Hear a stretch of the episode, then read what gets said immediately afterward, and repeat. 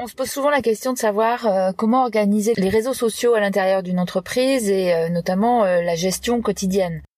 Alors soit on a externalisé ça, soit on a confié cette mission à quelqu'un et se pose la question de savoir jusqu'où va l'autonomie et la responsabilité. C'est vrai que c'est une nouvelle approche de la communication qui suppose de lâcher prise. Alors, euh, je viens vous dire ici quelques raisons euh, pour vous, chef d'entreprise ou porteur de projet, quelques raisons de lâcher prise justement et d'utiliser cette euh, mission difficile, spécifique, pour engager quelque chose de très différent avec vos équipes de ce que l'on a l'habitude de faire pour la mise en œuvre de la communication. Bonjour, c'est Nathalie Sahuc. Vous êtes sur le podcast Comme et Projets, c'est l'épisode 56.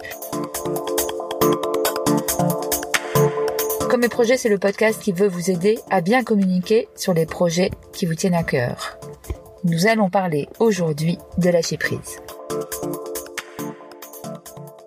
La première chose que je veux vous dire, c'est que quand vous êtes euh, dirigeant d'une entreprise et que vous avez des équipes qui travaillent sur le terrain, en direction de vos clients, en direction de fournisseurs, je ne pense pas que tous les jours vous interrogez sur la manière dont parle votre acheteur auprès des fournisseurs. Je ne suis pas sûre que vous soyez inquiet de la manière dont les gens se comportent euh, auprès de vos clients lorsqu'ils sont en intervention euh, sur le terrain. Et euh, je ne pense pas que euh, la grande source d'inquiétude que vous avez euh, soit la manière dont votre commercial va s'organiser sur un salon en prospection. Pourquoi? Parce que ça fait partie de leur mission tout simplement, qu'ils sont responsables, qu'il y a une mission qui a été définie et vous, avez confiance dans leur capacité à se comporter de bonne manière en cohérence avec eh bien leur déontologie tout simplement. Animer euh, des réseaux sociaux pour le compte d'une entreprise, c'est tout à fait une mission euh, professionnelle euh, qui peut être définie. Et au fond, on se demande pourquoi on a cette peur inconsciente et on se dit mais comment est-ce qu'ils vont bien savoir parler de l'entreprise? C'est curieux, dans le reste des situations, on ne se pose pas la question, et pour les réseaux sociaux, on se la pose, on se crée des doutes moi, il me semble que euh, si vous considérez que animer des réseaux sociaux fait partie des missions au même titre que de répondre à un client, définir un besoin, effectuer des devis, euh, il n'y a pas de difficulté spécifique à demander à des professionnels de remplir une tâche qui fait partie de leur feuille de route. La deuxième raison pour laquelle il faut confier à vos équipes la gestion de vos réseaux sociaux, c'est parce que vous n'êtes pas à l'abri de très bons impacts. Parce que si vous laissez cet espace de liberté et de responsabilité nouvelle à vos équipes, forcément vous allez avoir de nouvelles euh, idées, de nouvelles initiatives, une motivation peut-être plus forte de certains d'entre eux, et donc ce sera complètement gagnant pour la dynamique en interne et pour la dynamique autour de la façon de porter et de communiquer autour de votre entreprise. Vous savez, en matière de communication comme dans tout autre domaine, on n'a pas la vérité seule, et les réseaux sociaux sont peut-être une opportunité de vous appuyer sur les ressources en interne que vous n'imaginez même pas vous avez forcément euh, un certain nombre de vos salariés qui sont euh, fans de certains réseaux sociaux, qui sont très à l'aise et qui pourront vous apporter beaucoup. Troisième point, à partir du moment où euh, ce sont vos équipes qui animent les réseaux sociaux, ils deviennent mécaniquement les ambassadeurs de votre entreprise. Donc, c'est double effet qui se coule pour le projet et pour eux. Être ambassadeur de son entreprise, c'est s'approprier les raisons pour lesquelles on croit en un projet, c'est être en liberté pour les diffuser selon sa sensibilité ou le contexte. Et pour euh, les personnes qui reçoivent ces messages, c'est euh, clairement avoir des raisons supplémentaires de croire dans les messages qui sont diffusés. Car si un salarié dit des choses positives sur une entreprise, vous pensez bien que en matière de crédibilité, c'est beaucoup plus fort. Et puis quatrième point, parce que bien sûr, euh, il va falloir définir une façon de fonctionner, euh, qui fait quoi, comment. C'est une très belle occasion de créer un travail participatif pour définir les règles qui vont organiser ce travail de présence sur les réseaux sociaux.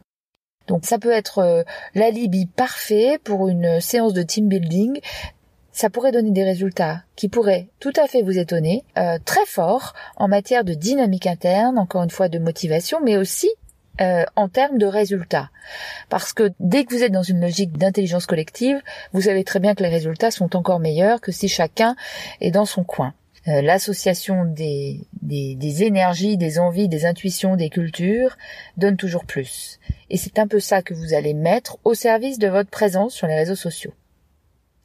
Donc voilà, quelques raisons pour lesquelles votre présence sur les réseaux sociaux euh, peut être co-construite et peut être appliquée et hein, dans le temps naturellement avec celles et ceux qui dans vos équipes sont volontaires ou euh, ont des missions en relation avec l'extérieur qui les amènent à avoir un point de vue très intéressant. Par exemple, avoir des commerciaux, des personnes en charge du service après-vente, des gens de terrain qui interviennent et qui effectuent euh, le service, avoir euh, des personnes en charge de la qualité.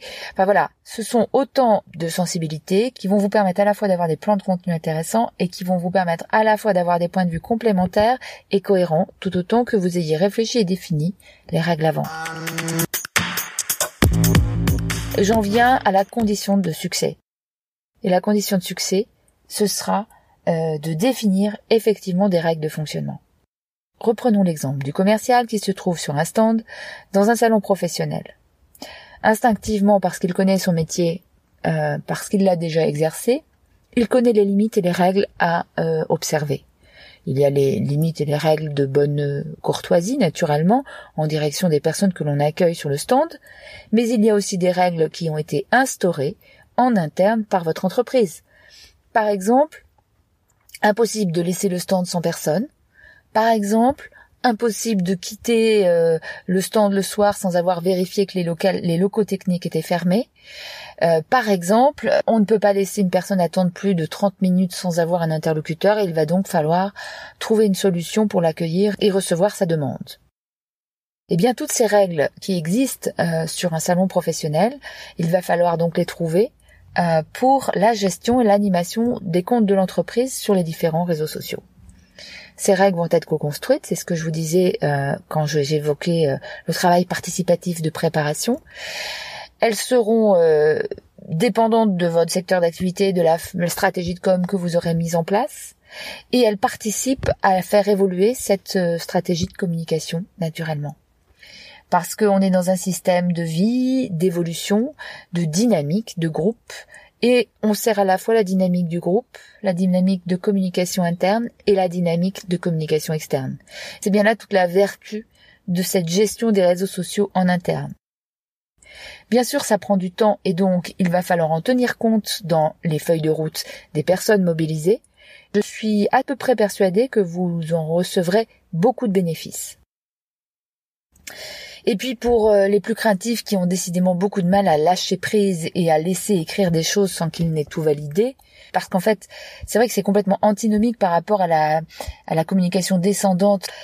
Pour les plus réfractaires qui ont vraiment peur de lâcher la bride et qui euh, sont un peu euh, catastrophés par la prise de risque que cela représente, je crois qu'il faut relativiser les choses. D'abord parce que la vie d'un poste, c'est très court, à peine 24 heures pour LinkedIn, quelques, quelques heures pour Twitter, voire quelques minutes. Il faut donc relativiser l'importance d'un poste malvenu. Et même s'il est malvenu et repris, on n'est pas en train de jouer sur la vie de l'entreprise. Les gens que vous aurez incité à intervenir sur les réseaux sociaux ont le droit à l'erreur aussi. Il vaut mieux faire en sorte de rectifier les erreurs plutôt que de ne pas tenter l'expérience. Le risque est relativement faible par rapport à l'impact euh, et aux bénéfices que peut en tirer le projet ou l'entreprise. Et pour le redire d'une autre manière, au sein de toute entité, la coopération euh, suppose de faire confiance aux autres. Je pense qu'il faut faire confiance à vos équipes et euh, le cas échéant intervenir pour rectifier. Euh, en tout cas, cette éventualité n'est pas suffisante pour ne pas tenter l'expérience.